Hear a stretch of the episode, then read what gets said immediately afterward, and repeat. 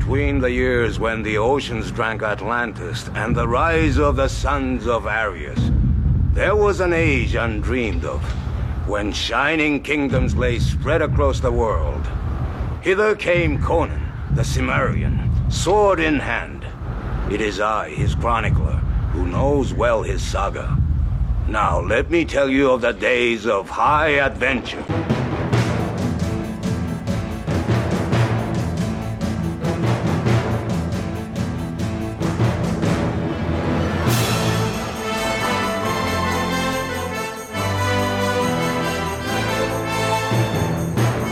And welcome to Hither Came Conan. My name is Steeven, and I don't know about you, but I am in the mood to talk about Conan. You know, Conan the Barbarian, the Destroyer, the Cimmerian, black haired, sullen eyed, sword in hand, a thief, a reaver, a slayer. Yeah, that guy. Good Lord, I hope you didn't think that this was a Conan O'Brien podcast. Not that there's anything wrong with that. Though, admit it, Hither Came Conan would be a pretty badass name for a Conan O'Brien podcast. Am I right? I think I'm right. And uh yeah, that doesn't happen all that often. Anyway, today we're looking at Conan the Barbarian issue number 3 from Marvel Comics. It had a cover date of February 1971, but it hit the stands in November of 1970. The issue sold for just 15 cents and the title of the story is The Twilight of the Grim Gray God. It was written by Roy Thomas, penciled and colored by Barry Windsor Smith, inks by Sal Buscema, and the letters by Sam Rosen. Enough talk. Our story opens as night has settled across the land, and Conan finds himself in Hyperborea. Quote, that rude, fierce land, which once was first among Hyborian kingdoms, but now is sunken back into savagery and barbarism. End quote. Conan is on his knees, the starry sky above him and the mountains behind. A pair of iron manacles adorn the Cimmerian's wrists, and a great thick chain connects them both. Conan, working only with what he can find, which are rocks, attempts in vain to free himself from the chains when he hears a voice in the dark. He soon discovers the source an old man clad in armor and bearing a battered yet gleaming sword stands on a hilltop looking out over the pastoral and rocky land around him. The old man knows Conan by name, but Conan in return does not know the old man. The old gray man tells Conan that war is coming, war between Hyperborea and Brythunia, that hostilities have already begun along the border. Now, Conan is all kinds of confused. Who is this old man? How does he know Conan? How does he know that a war is brewing along the border when the border is leagues away? Well, Conan's confusion naturally leads to anger, and he demands that the old man tell him what the F is going on. And if he doesn't, well, Conan can always do something rather horrible to the old man with the chains that still connect his wrists. The old man doesn't take too kindly to Conan's threat and lifts his sword high above his head, shouting out to Conan to look up into the sky, and then he will know who it is he's speaking to. Suddenly, from out of the night shrouded clouds come 12 winged horses, each bearing a woman, all with hair of gold. like their mother, the youngest one in curls. These ladies are the choosers of the slain, and as the old man explains, every living being has an appointment with death, even the gods. Then, following the show and the proclamation, he tells Conan to beat it. Why don't you make like a tree and get out of here? Conan is understandably freaked out, and so, yeah, he takes off. It's as Conan flees that he turns to take one last look back at the old man, only to discover that the man has turned into a giant with his head in the clouds and that he's turned gray, as if with vast age. He's, a gray god. Later, Conan comes across a Brythunian on horseback and learns that, yeah, war is a brewing and a bubbling between Hyperborea and Brythunia. Conan reveals that he had been held captive by the Hyperboreans, hence the chains, and that he recently escaped their slave pens. Furthermore, knowing now that this whole war thing that the old man told him about is true, he insists that the Brythunian take Conan with him because, as the Cimmerian puts it, I have many Hyperboreans to kill. I can't really do a good Schwarzenegger impersonation, so I didn't even try. Not that he really sounds like that. I'm just saying. Blood on your knife. The Brythunian, whose name is Dunlag, takes Conan back to his camp where they meet Even, who is Dunlag's pretty special friend, if you know what I mean. Even is some sort of sage who can see the future in her dreams, and she has seen the death of Dunlag, which, you know, causes her a bit of distress, and she begs him to run away with her. Dunlag, however, is a loyal man of Brythunia and will not abandon his people.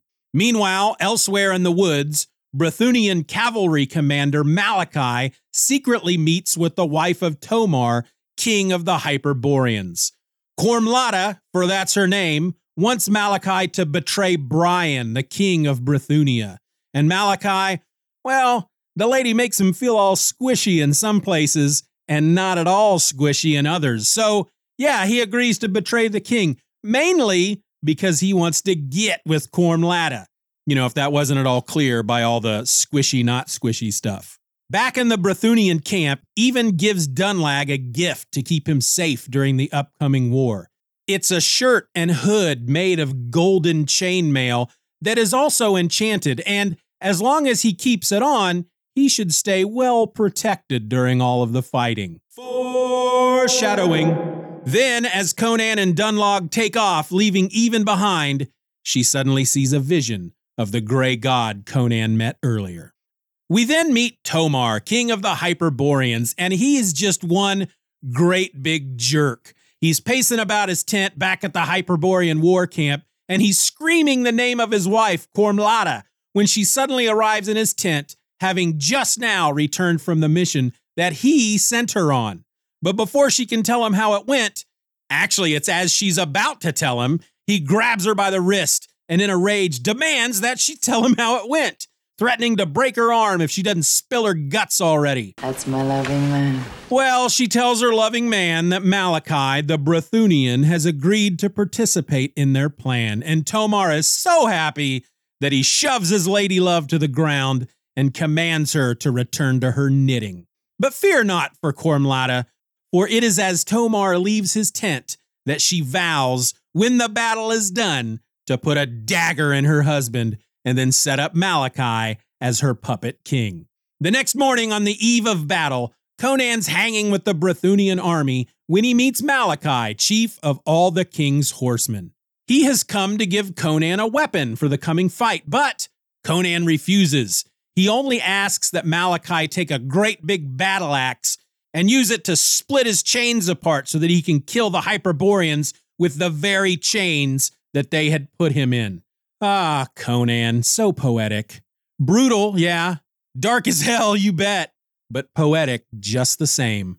Soon the battle begins, and Conan, true to his word, kills a great big bunch of Hyperboreans using only his fists and the chain. He even finds the one guy he was looking for specifically the yellow haired Hyperborean who spent just a little more time than the others making Conan feel pain when he was their captive. Conan makes quick work of the yellow haired Hyperborean before Dunlag points out that Malachi and his horsemen have yet to join the fight. In fact, they're just hanging back. They're up there on a hill just watching. So Dunlag sends Conan to Malachi with a message Re the battle. Get in there already. Conan does as he is bid, only to learn that Malachi will join the battle when he's damn good and ready. Conan goes back to tell Dunlag about Malachi, and Dunlag understands immediately that the chief of the horsemen has betrayed them. You double crosser! And so, in his frustration, Dunlag removes the enchanted shirt and hood of golden mail, only to be struck with a knife within seconds. Dunlag dies there on the battlefield. Conan, enraged, leads the Brythunian foot soldiers to victory before he hunts down and kills Malachi. Revenge! Meanwhile, the Hyperborean king, Tomar, attacks the Brythunian king, Brian, in his tent. The two fight, which takes them out of the tent, where they slay each other as the gray god towering above them watches silently. With both kings now dead, the gray god summons the choosers of the slain, who fly down from the heavens astride their winged horses and collect the souls of the newly deceased. Conan, watching with mouth agape, suddenly realizes that the gray god is Bori, the northern god of war, who, once the deed is done, leaves our plane of existence, never to return. For even the gods can die. And that's how the story ends. Enough talk. So, before we really get into things, I should make mention, as it states there on the splash page, that this story was freely adapted from the Robert E. Howard story, The Gray God Passes. I want to give you a little bit of information about that because it's actually not a Conan story and it's not one that I've read. It was originally a short story called Spears of Clontarf, which was based around a historical battle or war or something in Ireland or whatnot. I, I don't I don't quite remember, but he submitted it to Soldier of Fortune magazine and they rejected it. So he took it and he completely rewrote it, adding fantasy elements to it, and he called it The Gray God Passes. He submitted that to Weird Tales magazine, and that was rejected. It was eventually published under the title The Twilight of the Gray Gods in 1962 after Howard had passed away. And I think The Twilight of the Gray Gods is the original working title when he started to rewrite it. Uh, now, according to Wikipedia, the core of the story is the end of the era of gods and warrior kings. With the victory of Christian King Brian over the enslaving Vikings at the cost of their own lives, Ireland is freed from bondage and increasingly left in the hands of former slaves. Odin himself makes an impressive and doomful appearance, actively aiding and abetting this changing of the guard. So, yeah, basically, Roy Thomas took that story, rewrote it, added Conan to the mix, and boom, he made a uh, freaking comic book out of it. And what we have here ultimately is that the the old gray god Bori, he would be Odin, and then the choosers of the slain would be the Valkyrie. Now you can there is a collection a, uh, a collection of Robert E. Howard stories that are not just his Conan stories that that you can buy and you can read this story. I didn't do that because it's even on the Kindle it was like 15 16 dollars and I'm not paying that just to read one story. Eventually I might once I'm done finally reading all of his Conan stories, I might reach out there and look for other stuff like his Kull and his Sol- Solomon Kane. Is that right? I don't know. He's got a lot of characters, but that's what this story is based on. Now, looking at the art, I will mention that this was colored by Barry Windsor Smith as well as being penciled by him. And I find that interesting because by the time we hit my most favorite single comic issue in the world, X Men number 205 from 86, I think it was, Barry Windsor Smith did all he he did everything. He he well, he didn't write it. He he helped plot it, but he did the pencils, he did the inks, and he did the colors. And he has kind of a, a fairly unique coloring style that works hand in hand with his pencils that makes everything just it, it all works. It all just comes together very nicely. And you don't see a lot of that here. Of course, this is a time when you just really didn't have a lot of option when it came to colors in a comic. I don't know that you had that much more in 86, but by 86, I'm sure he had figured out a bunch of uh, various things that he could do to, to really make the colors pop. Because if you look at X Men number 205, it is, it, it looks like it might even be digitally colored. It's not, but he has this ability to, to use colors in such a way that it really just makes everything kind of pop off of the page and the the coloring is it almost is part of the story. It's it's done really well. And just like with issue 2 and issue 1 we it, he, he is still sliding into his particular unique style that he eventually gets to. It's a little bit you know a little bit more in this one especially when you look at the choosers of the slain. It's still not quite Barry Windsor Smith, but we're getting there. We're getting closer and closer with each issue, and I I find that just really fun to watch. There is one uh, panel in here, page number seven. It's the second to the last panel. It's the first time we see the king of the Hyperboreans, King Tomar, and he's screaming out, Cormlada! Because he obviously has issues. He's dressed like Hagar the Horrible. I don't know if that was done on purpose because uh, he's wearing a helmet with horns sticking out of the side. and a, like a furry onesie with these uh, metal discs on the front. He looks like Hagar the Horrible. I just find that very funny. But this this panel of him, he, his hand is reaching out and he's got these short, cropped off, cracked, very uneven fingernails, and I, I find that very very interesting or very neat. I like it. I like I like it when artists do that kind of stuff. But it really does kind of stand out among everything else when you know it's like he really took a lot of time with that one panel but couldn't take a lot of time with some others but he's got a lot of good stuff in here again his his skill is progressing he seems to be adding a lot more detail to a lot of these panels than than what he had before and uh good lord looking at old tomar i guarantee you that he's supposed to be hagar the horrible he's gotta be he, you know, he's got the beard and everything. Well, he's got a five o'clock shadow, anyways. When we get to Dunlag and his golden mail, he looks fairly ridiculous. He looks like he's just wearing a very strange looking golden hoodie amongst all of these medieval type warriors, these, you know, these guys with helmets and shields and swords and whatnot. And he looks pretty silly because he's got the hood up over his head. And yeah, they've drawn the little circles in there to to represent the fact that it's chainmail, but it it he it just looks like he's wearing a sweatshirt, a hoodie sweatshirt. That's what it looks like. I think it's funny. I don't know that there's a lot more that I want to say about this. Um, the story was fine. I like I I really like that Conan refused to use any weapons and is gonna fight the Hyperboreans using only his fists and the chain that's coming out of, off of one of the the manacles because basically he had Malachi chop the chain where it connected to the manacle on his left wrist. So there's no more chain hanging off his left wrist. He's just got the long chain now hanging off, off of his uh, right wrist. And that's what he uses to pummel these Hyperborean warriors to death. And I think it's a good way to show that Conan is a badass. And we have to remember that he's fairly young at this point.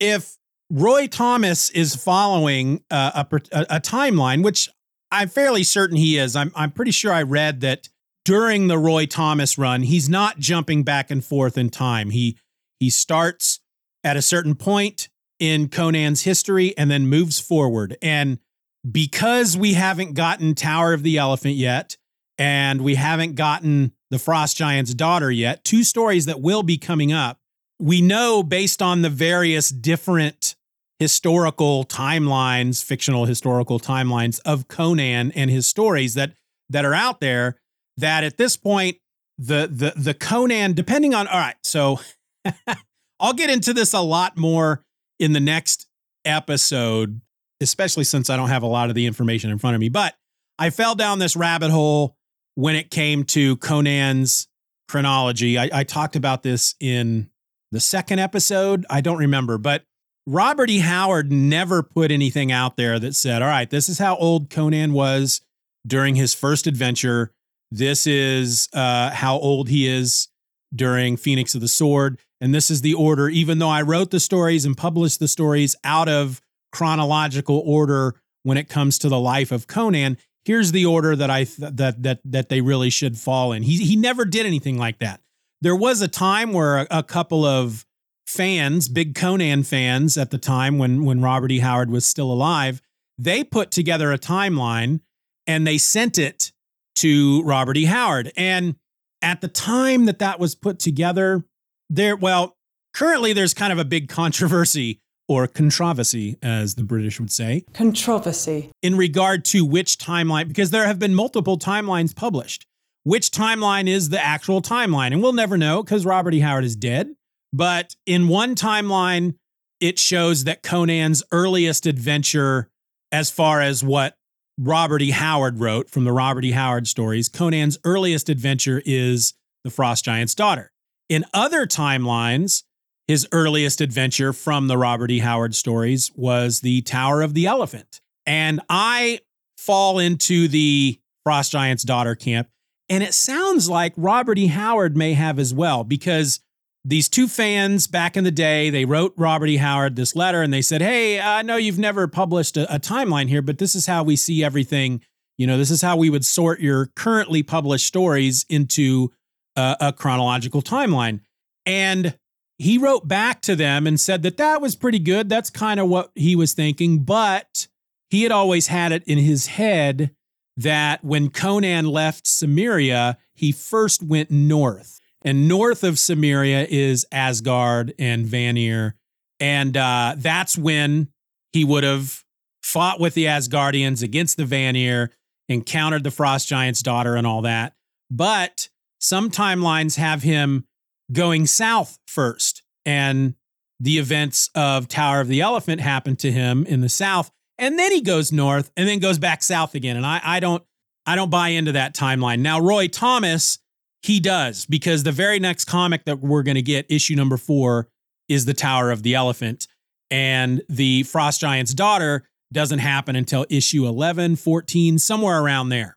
And Roy Thomas is following Conan's life chronologically. So, as far as Roy Thomas is concerned, the Frost Giant's daughter happened after the Tower of the Elephant. But that was the there, there was a timeline published at this point by the guy who was in charge of editing the various Robert E. Howard. They trying to make this as succinct, succinct, woo, succinky, succinct as possible without, uh, you know, I'm trying not to spend too much time on this, and I'm I'm I'm not very good at that. But after Robert E. Howard's death, um, I don't know which publishing company got his stories, but they were going to start publishing them in collected editions. At the same time, they were going to be publishing their own Conan stories, what they call the the pastiche novels, and they they're again, I want to talk about this more in detail later because, uh, again, I don't have the information in front of me. But the guy who was in charge of editing all that and writing some of the stories, he put this timeline together and he made Tower of the Elephant fall before the Frost Giant's daughter. Now, a lot of people think that the reasoning behind that is because in the Frost Giant's daughter, there is what could have possibly been a, a rape. We talked about that in the Frost Giant's daughter. We'll talk about it again when we get to that issue during the Marvel run. And if you use the Frost Giant's daughter as the first adventure, they didn't want Conan's first adventure in these published novels to be Conan uh, hunting down a woman that he is probably going to rape. That's the theory.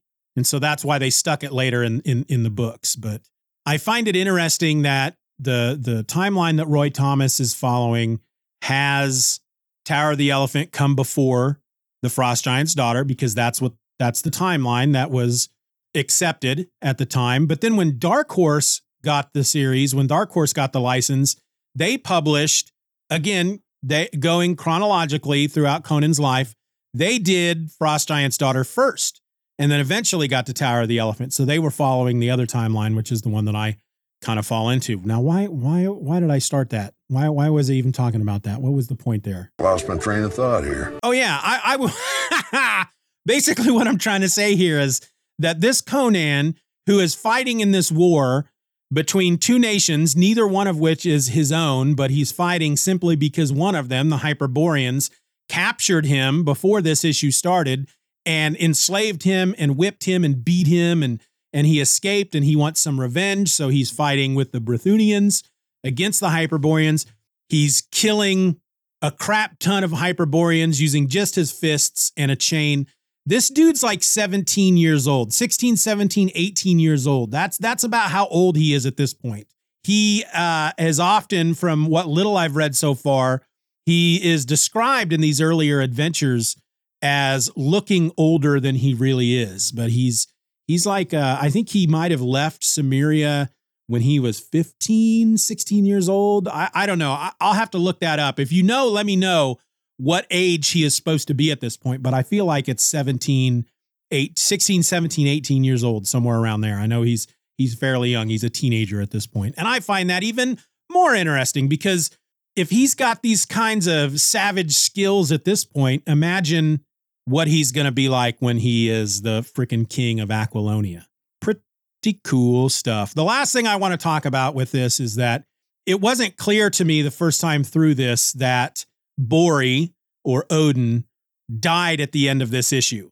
And in essence, that's what happened. The very end, when Conan realizes that the old gray man is Bori, the northern war god, he says, I see it now. He is Bori. Bori, the northern war god, sending his wild women to gather lost souls for one last time, for even the gods must die when their altars crumble and their worshippers are all fallen. And so we see Bori just kind of drifting off into the distance, you know, fading away. And I I I'm curious about this this line here where he says that even the gods must die when their altars crumble and their worshippers are all fallen. So this is happening after this this I guess the final battle in this war between Hyperborea and Brythunia. And I'm fairly certain that it's the Brythunians that worship Bori. And so what are they trying to say here? Are they saying that all of the Brythunian people who believed and worshiped, believed in and worshiped Bori, did they die during this war? Or are there just so few left at this point following this last battle? So few people left who believe in and worship Bori that it's not enough to sustain him. So he has to fade away and, and ultimately die. I don't know.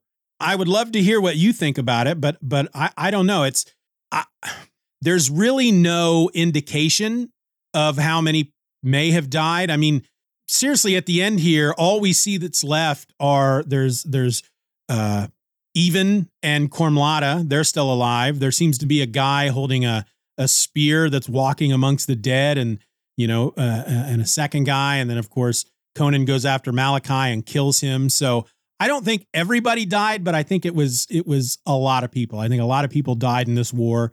And with the two kings, I guess, dying, that maybe must have something to do with it as well. But yeah, this was almost less of a Conan story and more of a Hyperborean, Brythunian, gods of the north type story. All right, before we get into what we're going to talk about next week, how about we do some listeners' feedback?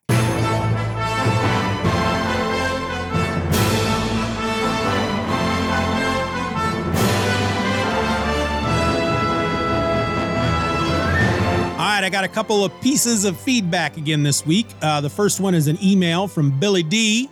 Billy D is the host of The Brave and the Bob, as well as a number of other podcasts. You can find all those at magazinesandmonsters.com. Uh, I was on one of his episodes uh, not too long ago with my Superman Super Show co host, Ed Moore. But Billy writes Hey, Steeven, just burned through the first five episodes of your new Conan show. I'm having a blast listening in. Just a couple of thoughts. I'm looking forward to you talking about the black and white magazines. The color comic by Marvel was great, but I personally feel the magazine captured more of what that character is all about, even if just from a visual standpoint. Also, I'm glad you included Thongor slash Lin Carter in the history segment. I hope you eventually talk about those stories Marvel put out as well. Creatures on the Loose, he puts in parentheses. Uh, I read a good bit of the Dark Horse material as well and really enjoyed it. I think their Kull was even better, though. Keep it going as the shows are a welcomed addition to the podcasting realm. Very enjoyable. Billy D. Well, Billy D, thank you so much for that email. Uh, let me just address a few points in here. So, the, the black and white magazines. Yes, I will be talking about those, but it won't be until we get to that point in the publishing history. And I, I want to say they didn't start putting those out until 74, maybe. I don't know. I, I, will look that up here in the next couple of weeks so I can add that to my calendar so I can make sure that I, I, I get into those.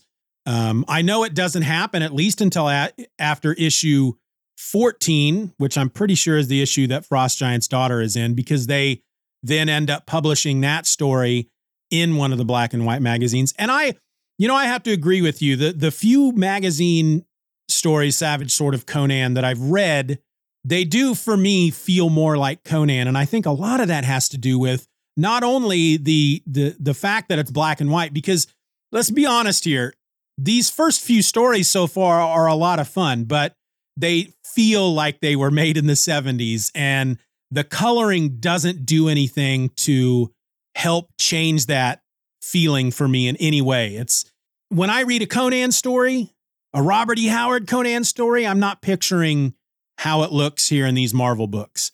Now, what I do picture is John Buscema, and that's because when I first started reading Conan comics, and I didn't read many, but it was in the 80s and it was when John Buscema was on the book.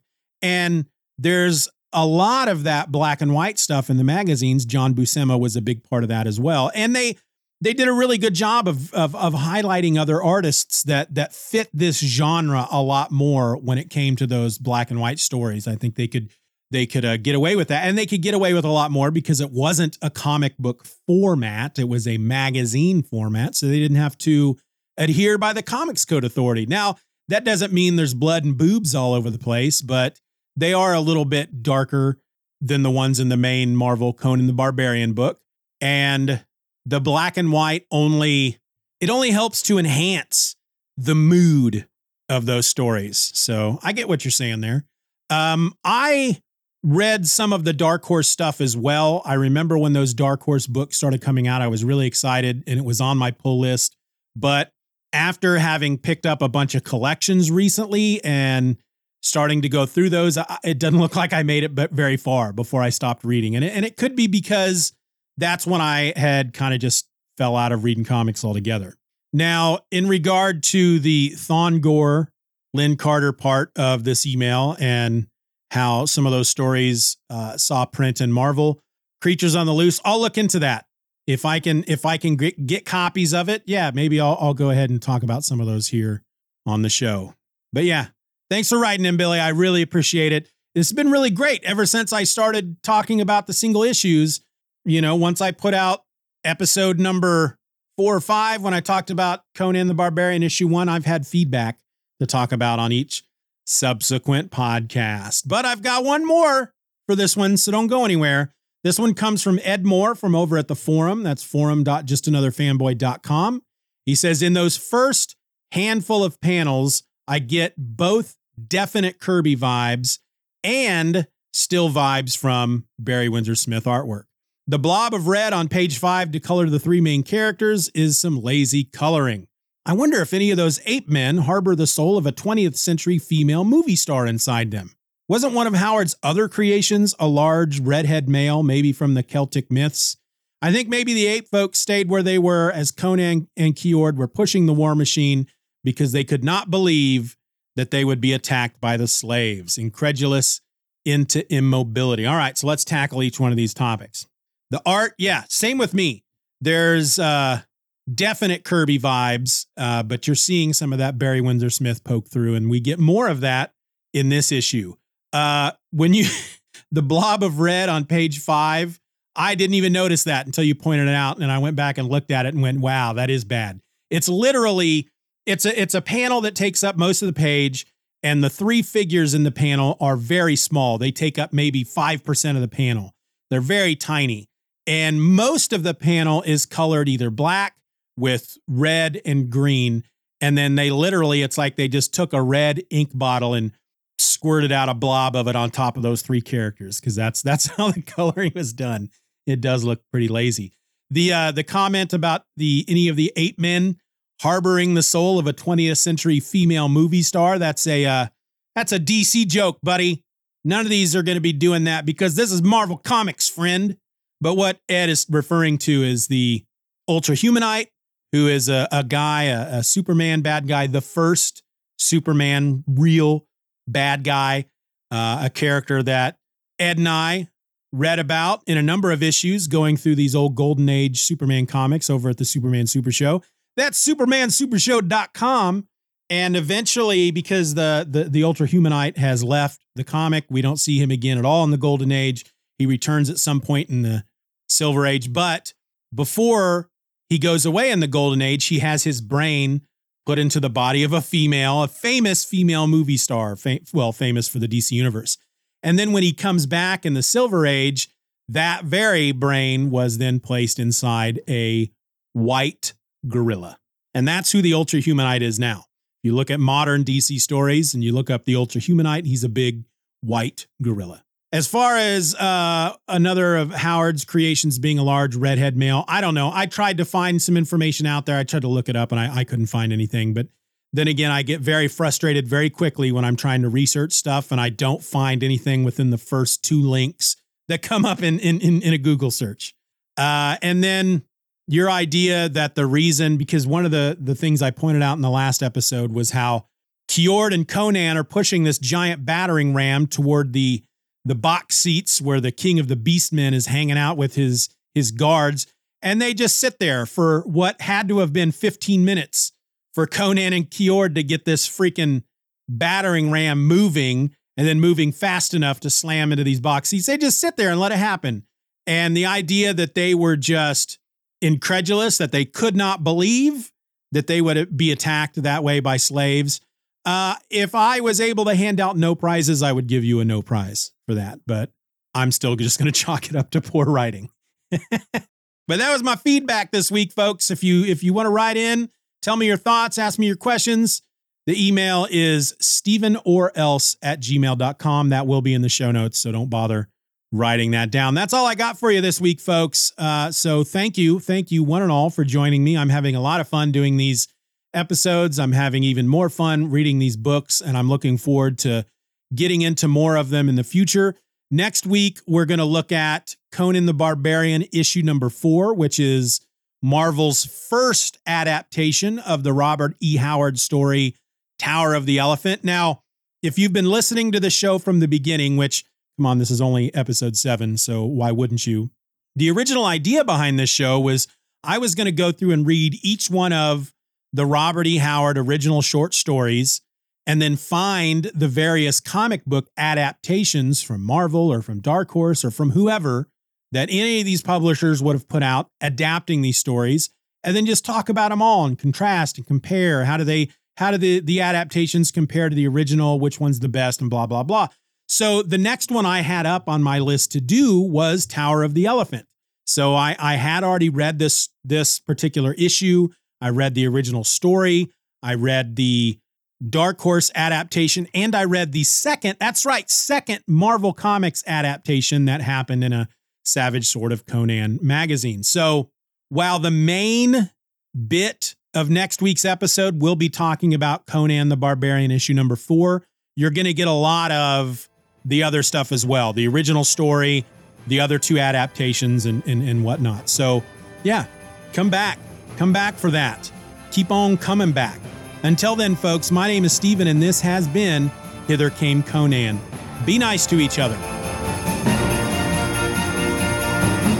Hither Came Conan is a Steeven Orr Else production. Find more podcasts at steevenorrelse.com. Questions and comments can be directed to steevenorrelse at gmail.com. Find me online at Twitter, Spoutible, and Instagram by searching for at Steeven Orr Else. And join my newsletter, Steeven Says Stuff, at list.justanotherfanboy.com. This is a free Substack where I will send every single podcast episode I host right to your inbox the morning that they are released. You can support the show for as little as a dollar a month over at the Patreon by going to patreon.com slash Steeven R. Orr. And in return, I'm going to do my very best to give you and your fellow patrons podcast episodes just like this one before anybody else. I also encourage you to rate this show wherever available and share this episode with a friend. All links will be in the show notes.